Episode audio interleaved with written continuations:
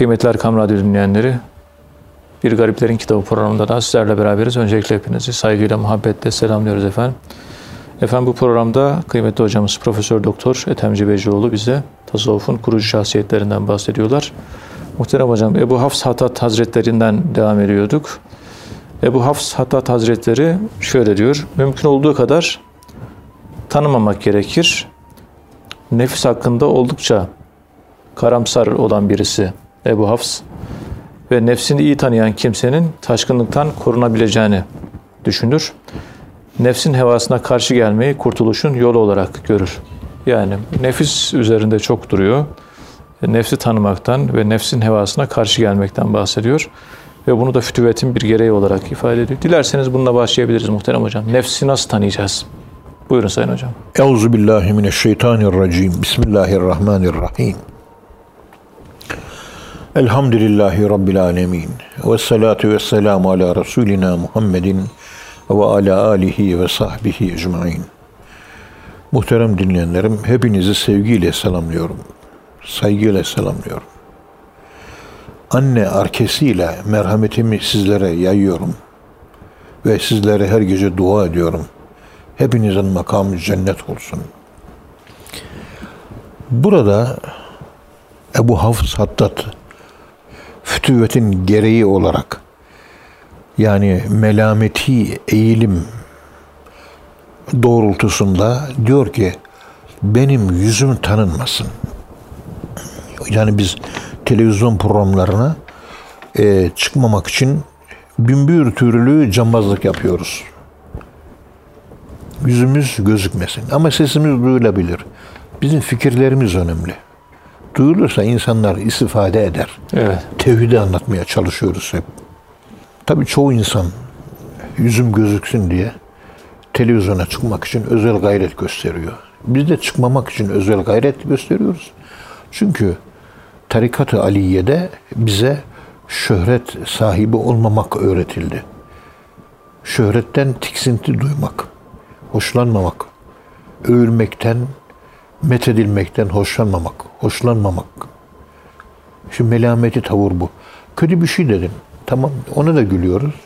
İşte bu yerilmek, kötülenmek, bundan korkmayıp göğüsleyebilmek melami bir tavırdır. Evet. Ve la yehafune levmete laimin. Levmedenin, kötüleyenin kötülemesinden korkmazlar. Yuhibbuhum ve yuhibbunehu. İşte Allah bunları çok sever.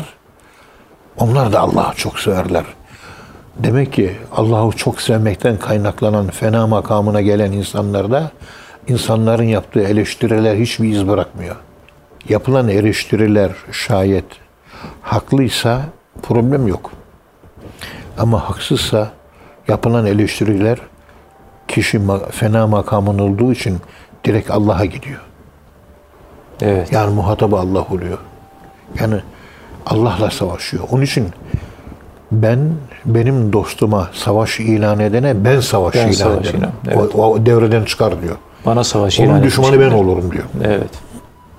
Hadi şöyle bakın ta nereden telmihi, telmihan nereden ne anlam bağlantıları ve anlam örüntüleri var görüyorsunuz. Tanınmamak, bilinmemek. İyilikleri yapıyorsunuz ama bilinmiyor. Yani Musa Topbaş Efendi Hazretleri'nin yaptığı gibi birisine bir para yardımı mı yapacak? Zarfın içine parayı koyuyor. Şu emaneti buyurun diyor, fakire veriyor. Fakir de ha birisi yollamış.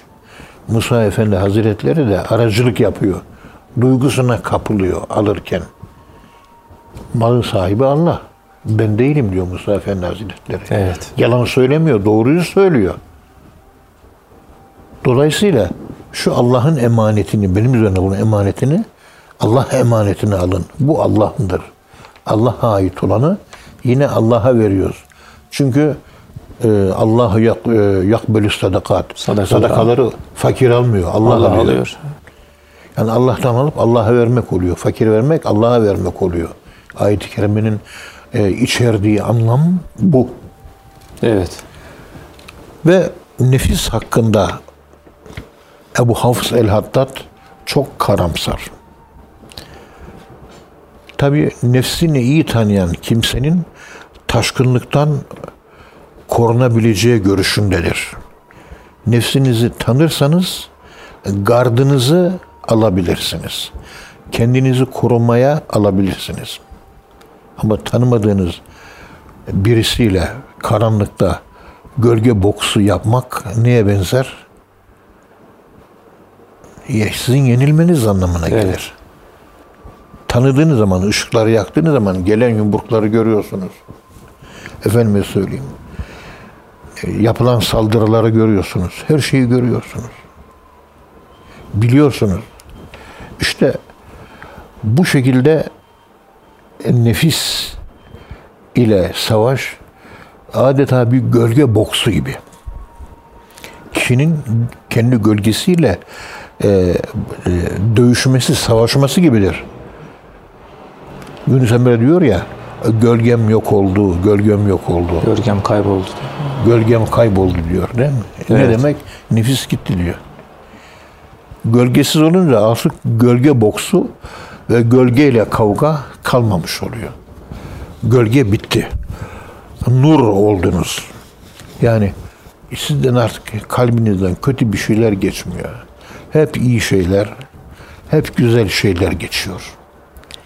Kalbinizde hep ışıklı fikirler var. Diriltici düşünceler var. Aydınlatıcı ve hidayet açılımları ve fütuhatları ve e, doğuşları var Evet. ve taliye. İşte nefsini tanıyan bir kimse artık ondan gelecek bir takım sapkınlıklardan, taşkınlıklardan korunur. Nefsin hevasına karşı gelmeyi kurtuluşun yolu olarak görür. Nefs- Nefsin akıl formundaki karşılığı hevadır. Heva. Nefsin negatif yapısındaki karşılığı da şehvettir. Peygamberimiz ve ma yantuku anil heva deyince ifade ettiği mana aklıyla alakalı hevadır. Evet. Nefsin akıl formundaki görünümü. Nefsin daha aşağı şeytani formundaki görün, görünümü şehvetlerdir. Onun için heva ve şehveti birbirinden ayırmak lazım. Peygamberimiz şehvetinden konuşmadı değil, hevasından konuşmadı. Hevadan konuşmadı. Evet. Çünkü nefsi Müslümanlaşmıştı peygamberimizin. Konuşan yine nefis, heva nefis. Ama akılla alakalı nefise heva adı veriliyor. Bunu da çok iyi düşünmek ve o ema yantuk anil hevadaki el heva, elif lamlı gelmiş. Yani o elif lam müstarak, elif lam harfi tarif, istirak manası var. Heva, istek, aşk, yöneliş, aklımızın aklımızın her türlü düşkünlüğü ve aklımızın aşık olduğu, beğendiği her türlü şey hevadır. Aklının beğendiği şeyleri konuşmadı. Yani konuşurken aklına uymadı peygamber. Uymadı. Allah'a uydu. Ve ma yantıku anil heva. Evet. Bu yaptığım ikili açılımı, anlamı, anlam açılımını bu ikili anlam açılımını yapan Muddin Arabi Hazretleri Futuhat-ı Mekkeli yapıyor. Bu alıntıyı oradan aldım ben. Hazreti Yusuf ve ma überru nefsi innen nefse le emmâratun bis-su'i illa ma rahime rabbi inne rabbi gafurur rahim e, le gafurur rahim Yusuf suresi ayet 53 ben nefsimi ben nefsimi ben nefsimi hiçbir zaman temize çıkarmam. Çünkü nefis daima kötülüğü emreder. Yani yetişmemiş, olgunlaşmamış, yontulmamış, terbiye edilmemiş nefis hep kötülüğü emreder. Ancak Allah'ın koruduğu, merhamet ettiği böyle nefisler var. O nefisler e, kötülükten kurtulmuştur. Demek ki bir insan merhametle buluşup buluşmadığını nasıl anlayacak? Nefsi kendi üzerinde yatırım gücü var mı yok mu? Yatırım gücü eğer şayet varsa Allah'ın merhameti yok demektir. Nefsinin yaptırım gücü zayıfsa Allah'ın merhameti var anlamına geliyor ayet-i kerimede. Allah bana merhametli mi? Nefsine ne kadar uyuyorsun? Çok. Merhameti yok. Sevmiyor seni. Evet. Çünkü nefsini seviyorsun. Nefsini sevince Allah da seni sevmiyor. Ondan uzaklaş ki Allah'a yakın olasın. Nefse yakın olursan Allah'tan uzaklaşırsın. Nefse uzak olursan Allah'a yakın olursun. Doğru denklem. Nefse Olay bu kadar muhalefet etmek gerekiyor. Onun melamet anlayışı diğer melametlilerinkinden farklıdır. Melamet ehli insanın içinin dışından daha iyi olması lazım geldiği görüşünde olduğu halde Ebu Hafs el-Haddad iç ile dış, öz ile söz arasında tam bir uygunluk bulunması gerektiğine inanır. Yani diğer melametiler dışım kötü gözüksün ama içim iyi olsun. E, şarap şişesini taşıyor götürüyor. Herkes görüyor. Aa sarhoşa bak, içkiciye bak diyor değil mi? Dıştan kötü gösteriyor. Evet. Ama içi temiz. Götürüyor tuvalete döküyor o. Zıkkımı tuvalete döküyor. Bu şekilde bir melamet anlayışına Ebu Hafs el-Haddad karşı. İçin temiz, dışın da temiz olacak. Dışın temiz, için de temiz olacak. Olduğun gibi görün, göründüğün gibi ol. Demek ki Mevlana Celaleddin Rumi Hazretlerinin Hazretlerinin e, fütüvvet ve melamet anlayışı Ebu Hafs el-Haddad'a göre şekillenmiş oluyor. Hatta da göre şekillenmiş. Ya olduğun gibi görün ya da göründüğün göründüğün gibi ol.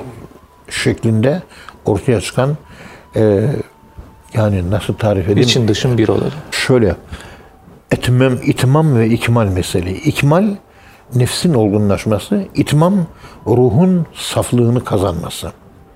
Evet. Ve e, nefsin olgunlaşması la ilahe ile alakalı ikmal. Etmemtü kelimesi ondan sonra geliyor da ruhun Allah'a ait inancını elde edip saflaşması. O da illallah kısmı. Ve son ait de budur. Ekmeltü leküm dinekum ile nefsimizin olgunlaşması, şeriatın kurallarını yaşayarak nefsimiz olgunlaşıyor. La ilahe diyoruz. Ve etmemtu aleyküm nimeti, sizin üzerine nimeti tamamladım. Tamam. Orada da ruhun tamamı ermesi, entelektüel. Yani o ikmal, tamam kelimesi enteleksiya ile alakalı. Enteleksiya da akıl demektir. Yani ruh demektir. Evet. Onun için son ayette ekmeltü lekümle la ilahe deniliyor. Etmemtüle illallah deniliyor. Ondan sonra ayet inmemiştir. Demek Kur'an-ı Kerim en son inen ayet-i kerimede la ilahe illallah diyor. Son nefesinde, son inen ayette Allah üstü örtülü bir şekilde la ilahe ekmeltü diyor. Etmemtü illallah'ın da söylüyor. La ilahe illallah. Ekmeltü etmemtü, Etmemtü. ile bitiyor. İkmal ve itmam. Kemale ermek. Kemale erdi deyince ha, nefis problemini halletti manasına geliyor. Kamil. Tamam. Kendini nefsini terbiye etti. Kontrol altında at olarak üzerine bindi. Seyis gibi kullanıyor. Mükemmel başkalarına da bu işi öğretebiliyor. Öğretebilen kişi. İtmam.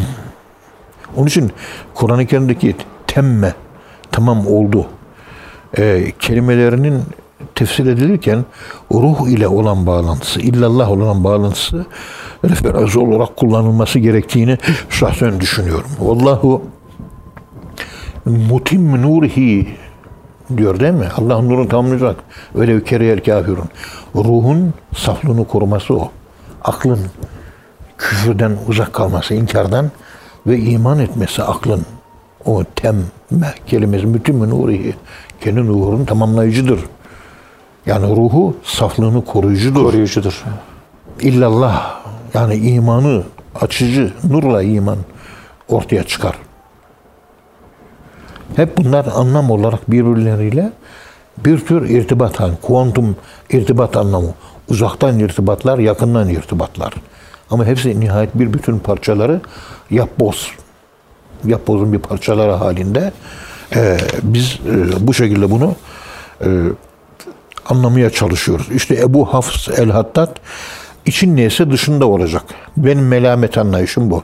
Öbür melametiler dışım kötü gözüksün de içim iyi olsun. Ebu Hafs Haddad buna e, ya pek sıcak bakmıyor. Sıcak Aslında bakmamış. şöyle yani bir mahsuru yok da Yani hep ben bunu da düşünüyorum şimdi. İçimi, gerçek mahiyetimi Allah bilmesi yetiyor mu? Yetiyor değil mi? Dışımı da kullar görüyor. Yani kulların kötü görmesi beni enterese etmez. Suizanla sebep olabilir. Endişesi var. E, suizanla e, işte sebep olur bilmem ne falan filan gibi bir şeyler söz konusu ama olduğun gibi görünmek, göründüğü gibi olmak çok yukarı bir seviye bu. Evet. İçi temiz, dışı temiz. İçin temiz olan dışında da o temizlik gözükmeli.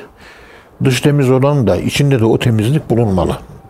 Mutlaka bu denge eğer biz vesatan diye, ümmeten vesatan diye tarif ediliyorsak tam orta isek hem iç ve dış, içe ve dışa da aynı mesafede tam ortada olmak. İçi de açık, dışa da açık. İyi diyimiz. Yani e, için neyse dışına, dışın neyse o. Nitekim bir hadis-i şerifte cennetteki huriler anlatılırken yura batinuha min zahiriha dışından bakınca cennet kadınların içi gözükür. İçi gözükür. Evet. Ben önce hmm. bunu hadis-i şerifi anlamazdım da hep şöyle anlardım. Dışarıdan bakınca cennet kadınları o kadar cam gibi şeffaf olacak ki aksiyerini, karaciğerini, bağırsağını, midesini, safrasını, bağırsaklarını göreceğim anlamında anlardım ben bunu. Sonradan baktım ki mesele o değilmiş. Dışarıdan güzel gözüküyorsa içi de güzel. Cennet kadınların. İçi dışı bir. Dışı çok güzel. İçi de güzel. İçi güzel, dışı da güzel. Yani dıştan nasıl görünüyorsa içten de öyle, içten nasıl dıştan da o. Aslında e, cennete giren insanların hepsinde cennet hurileri gibi vasıf olacak. Hurilere ait bir keyfiyet değil. Orada cennette saklı gizli diye bir şey olmayacak. Evet. Her şey olduğu gibi çırılçıplak ve aşikar olacak. Tam denge, tam idealmiş. Bundan dolayı Esad Erbil Hazretleri mektubatında Allah'tan en büyük duam şudur.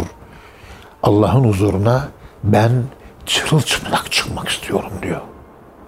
Aa, elbisesiz mi çıkacak? Yok elbisesiz değil. İşte bu manada olmak üzere içi bir, dışı bir. Dışı temiz, içi temiz. Saklayacak hiçbir şey yok. Nasıl görüyorsan ya Rabbi ben oyum. Beni biliyorsun sen. Allah'ın işte bildiğini dışa saklamam, dışta bildiğini de içe de yansıtırım şeklinde Mevlana'nın formüle etmiş olduğu gibi dışından baktığı zaman içinin içinden baktığında dışının görülmesi.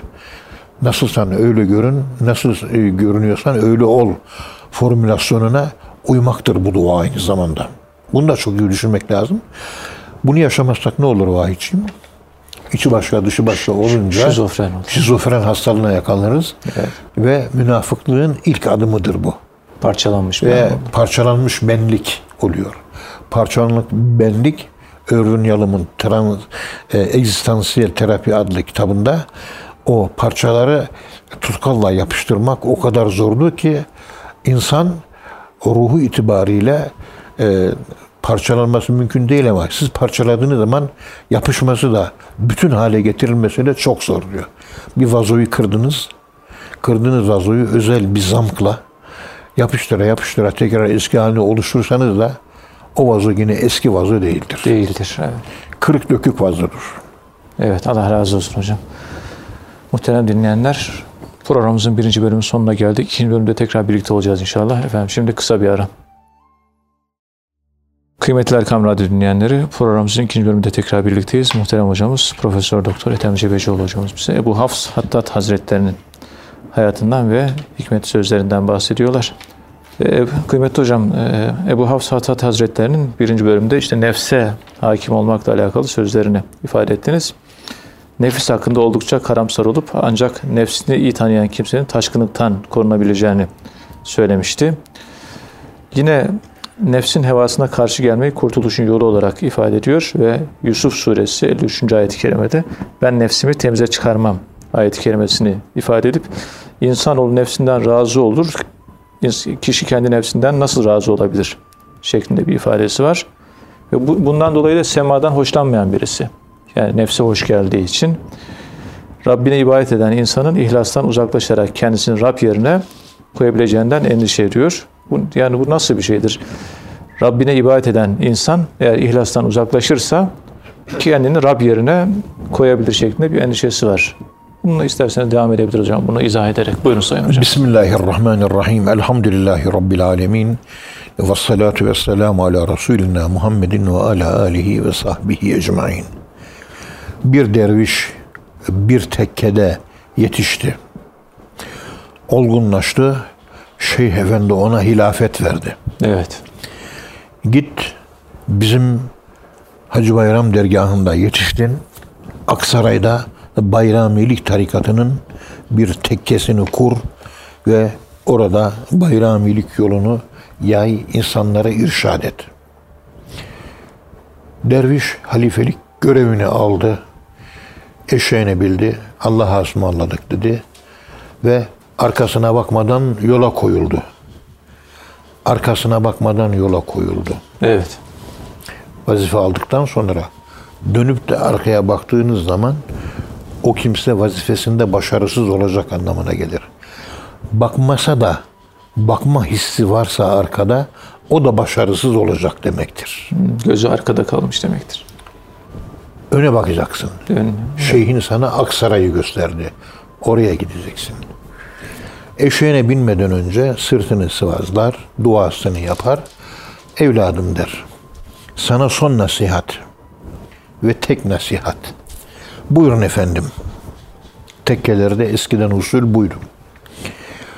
Allah olma da ne olursan ol evladım. Hadi eşeğine bin der. Eşeğine biner ve gider. Son nasihat buymuş. Evet. Rab olma. Firavunlaşma da ne olursan ol.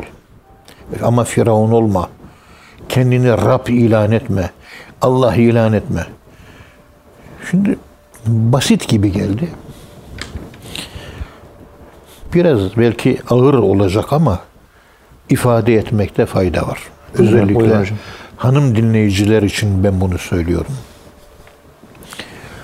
Bir kimse hakkında oturduk, dedikodu yaptık.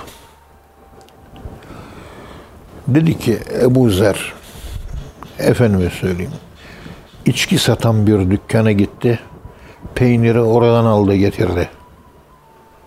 Gizli bir konusunu, gizli bir özelliğini, içkili bir yerden alışveriş yaptığını geldim ben sana söyledim.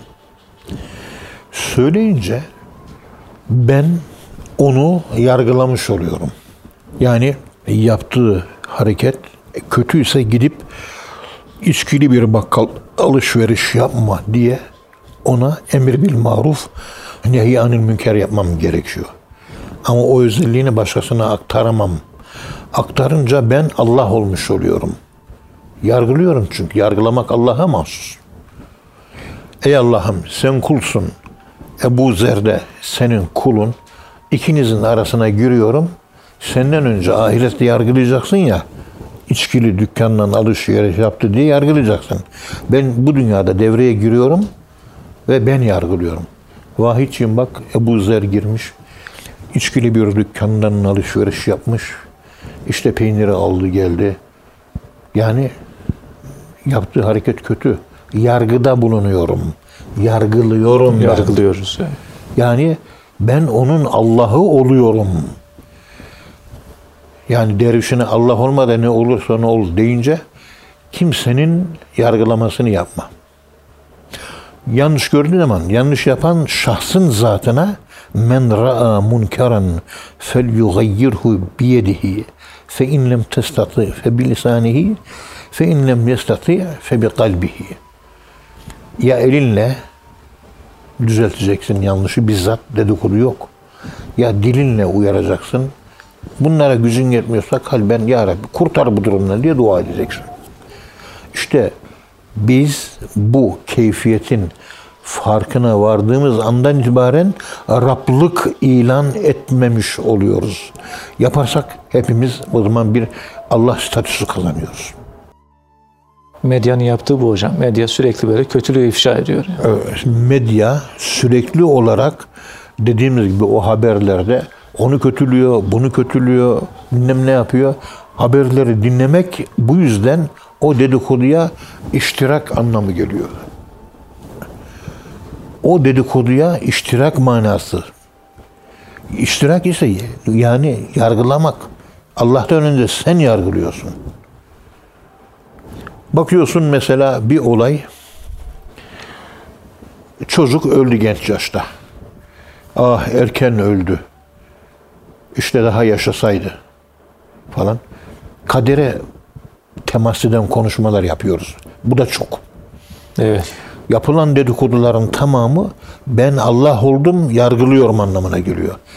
Akşamalar kadar geceleri kadınlar, erkeklerde de var bu. WhatsApp'larda sürekli ilginç buldukları olay diye anlattıklarının hepsi dedikodu değil mi? Ben senin gizli bir tarafını anlatsam kalkıp da bütün millet dikkatle dinler dinler. Bilinmeyen bir şey görüyor, ilgi çekiyor, dikkat çekiyor. Görünmeyen görünür hale geliyor. Ama sen hoşlanmıyorsun bundan.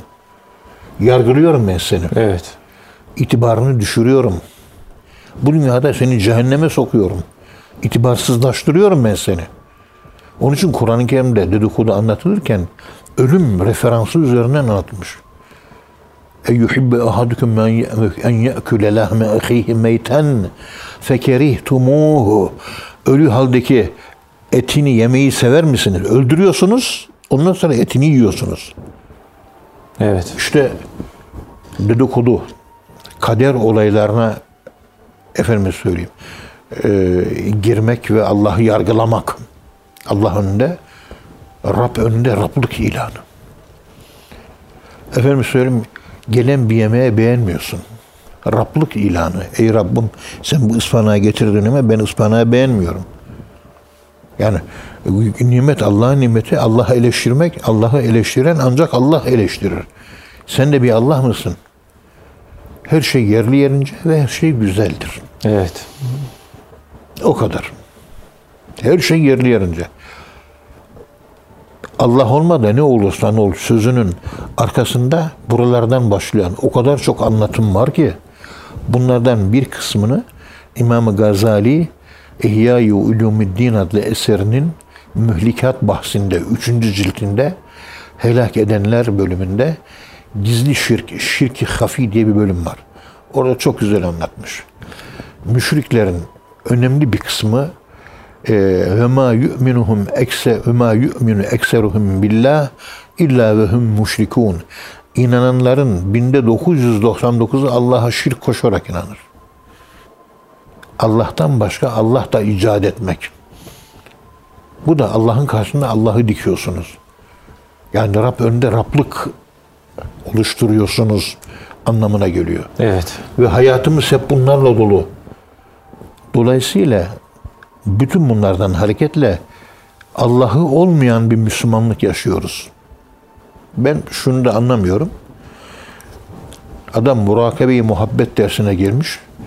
Oturuyor dedikoduyla, kalkıyor dedikoduyla. Onun aleyhinde, onun aleyhinde dedikleri doğru. Ama sana konuşma izni verilmedi ki. Sen Allah oluyorsun. Yargılıyorsun. Cehenneme atıyorsun. Sahip olan Allah onu kıyamette bekliyor. Terazinin başında. O yargılayacak. Teraziyi kuruyorsun, kendini yargılıyorsun. Ayet-i kerimede innes la takfu ma leyse leke bihi ilm inne sem'a vel besara vel fuade küllü ulaike kâne anhu mes'ûle ayet-i kerimesinde hakkında tam bilgi sahibi değilsen bu gibi konuların peşine fazla düşme diyor. Evet. Çünkü kulaklar işiterek dedikodu yapıyorsun. Ve gözler ve kalpteki suizanlar yarın hesaba çekilecek diyor. Allah muhafaza buyursun. Allah korusun. Yani bugün nasıl tarif edeyim? Cahillikle dervişlik olmuyor. Yani mutlaka bir şeyler okumak lazım. Mesela bir örnek vereyim. Çok basit bir örnek. Cahillik de ayrı bir şey yani. Böyle bir, bir şeyi bilmemek değil. Bildiğin halde yapıyorsun yanlışı ona cahillik diyor Kur'an. İşte cahillik. Yamelune su'e bir cehaletin. Cehaletle kötülüğü işliyor. İçki içiyor. İçkinin haram olduğunu bilmiyor mu? Biliyor. Bile bile içiyor. Bildiği halde yapıyorsa buna cahillik denir. Siz efendime söyleyeyim vakıfta görebilirsiniz siz. Evet. Vakıfta görevli olduğunuza göre işte Hamdi Döndüren Bey'in yazdığı vakıf ilmi haliyle ilgili bir kitap var. Her vakıf toplantısından önce e, deniliyor ki o vakıfla ilgili ilmihali vakıfçıların okuması ve öğrenmesi lazım mı? Evet, öğrenmesi lazım. İlmihali o. İlmi hali. Yanlış yaparsa ahirette hayır müessesenin başında hayır işliye işle cehennemi boylar mı? Boylar. Evet. Allah korusun. Vakıf olarak Ayasofya'yı Fatih bize bıraktı. Kıyamete kadar cami olsun. Olmazsa şöyle lanet olsun, böyle lanet olsun diye lanet okumadı mı? Okudu. Fatih okudu. Değiştirilebilir mi? Değiştiremezsiniz. Değiştirdiğiniz zaman ne olur? Cehennemi boylarsınız. Allah muhafaza buyursun. Şimdi vakıf yöneten herhangi bir vakıf yönetiyor. Deniliyor ki Ham Döndüren Bey hocanın yazmış olduğu o kıymetli Vakıf İlmihali adlı eseri okuyun. Evet okuyoruz. Ne var? Hepsi orada yazmış Hamdi Bey. Ona uyacağız. Diyor, şartul vakıf kenası şari. Bir malı vakfeden bir kimse hangi şartı koyduysa Kur'an-ı Kerim'in ayeti gibi değiştiremezsiniz diyor. Evet. Şimdi bizim hanımın teyzesi vardı. Suade Hanım. Allah rahmet eylesin. Biraz malı mülkü vardı kadıncağızın. Arkamdan kimse hayır yapmaz benim. E ne olacak? Ben dedi e, bir hayır yapayım. İki oda bir salon. Bir e, şey dairesi vardı. O daireyi vakfa bağışlayalım dedi. Tamam. Hakikaten bağışlandı vakfa. Ve iyi ki bağışlamış. Kimse de bir hayır yapmadı. Yaptığı hayır da o oldu. Kendi yaptı. Evet. Hayır. Şimdi bağışlarken bu ev satılmasın. Bu evde talebeler kalsın. Bu evde talebeler namaz kılsın. Eğitime hizmet versin. Ve burayı başkasına kiraya da vermeyin. Bu şekilde şart koştu. Bu şartı vakfın başkanına, yardımcılarına, yöneticilerine en az üçer dörder defa anlattım. Bunu anlattığım halde sattılar ve onun parasıyla, diğer bütün evlerin parasıyla cebine koymadı. Gitti yurt yaptı. Ama bu evi e, bağışlayan kimsenin isteği yurt yapmak değildi. Değildi. Ha. Onun koymuş olduğu şartı değiştirmek, Kur'an-ı Kerim'in ayetini değiştirmek gibidir. Kitapta öyle yazıyor ve sürekli de o vakıfla ilgili ilmihali okudukları halde bu büyük yanlışı yaptılar. Evet. Onu bunu eleştirmeye gelince eleştiriyorlar. Kendi düşükleri gayya kuyusunu farkında değiller. Kadın böyle istemiyordu. Efendim zaten talebeye gidiyor işte. Talebeler kalıyor. Ben öyle istemiyorum diyor. Mal benim diyor. Benim. Sen tasarruf hakkına sahip değilsin. İşte diyor kitapta böyle yazıyor diyor. Evet çok Bunu- te- tehlikeli. Bunu bu olay e, maalesef pek çok vakıfta yaşanıyor. Adam hangi şartla vermiş? O şartın dışında kullanamazsın. Onun e, devreye girip onun adına tasarrufta bulunamazsın. Bunu bir başka vakfın başkanına anlattım bu olayı. Üzüldü ya falan filan dedi. Ondan sonra bir ara bir zenginin biri o vakfın başındaki arkadaşa haber yolladı. Ben bir daire başlayacağım. Satmayın, bilmem ne yapmayın. Talebe kalacak, namaz kalacak, eğitime hizmet versin. Türkiye'nin kültür hayatına hizmet versin. O anlattığım vakın sahibi bu olayı anlattığım halde ve kitaplarda böyle yazdığı halde sattı, yurt yaptı. Ya ben sana bunu anlatmadım mı? Anlattım. Sen de vay yahu diye tepki gösterdin mi? Gösterdin. Evet. Yok yine eğitime gidiyor. Alıcı cebini de koymuyor. Tam doğru. Ama veren bu şartla vermiyor. Ve Hamdi Döndüren hocanın kitabında her toplantıda üçer beş sayfa okuyup efendim bilgileniyoruz biz. Ona göre hareket ediyoruz diye kafa sallıyorlar. Ya kitapta öyle yazmıyor ki. Kitabın dediğinin dışında iş yapıyorsunuz siz. Bu acı gerçeği maalesef yaşadık. Evet. Yani bildikleri halde bile bile bu hatayı yaptılar mı? Yaptılar. Bak şurada bir Ayasofya'nın vakıf camisi olup da ibadethaneden başka bir maksatla kullanılmamasıyla ilgili Allah'ın laneti, meleklerin laneti, bütün insanların laneti ve lanet edicilerin laneti diye başlayan bir lanet meselesi var. Şimdi hepsinin halkasında, boynunda lanet halkası var. Ve hiçbirinde başı beladan kurtulmuyor. Allah'a dua ettim ya Rabbi. Vakıfa dışarıdan hizmet edeyim de içeriden mesul durumda olarak hizmet etmeyeyim. Yaşım yetmiş.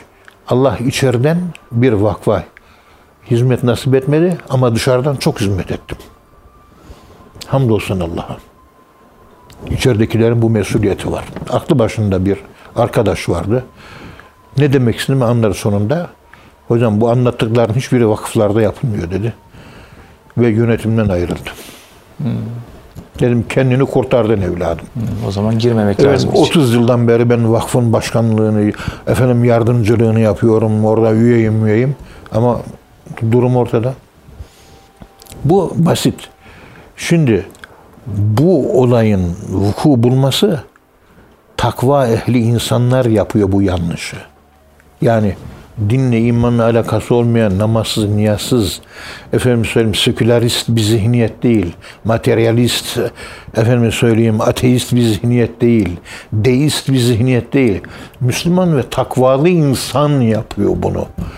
Bu memleketin takvalısı, dindarının hali buysa, geri kalanın hali yandı gülüm keten helva diyor ya. Selamün aleyküm. Evet Allah razı olsun hocam. Cenab-ı Hak hepimizi muhafaza eylesin. Allah razı olsun. Kıymetli dinleyenler hocamıza çok teşekkür ediyoruz. Efendim bir program daha sonuna geldik. Bir sonraki programda buluşuncaya dek hepinizi Allah'a emanet ediyoruz. Hoşçakalın efendim.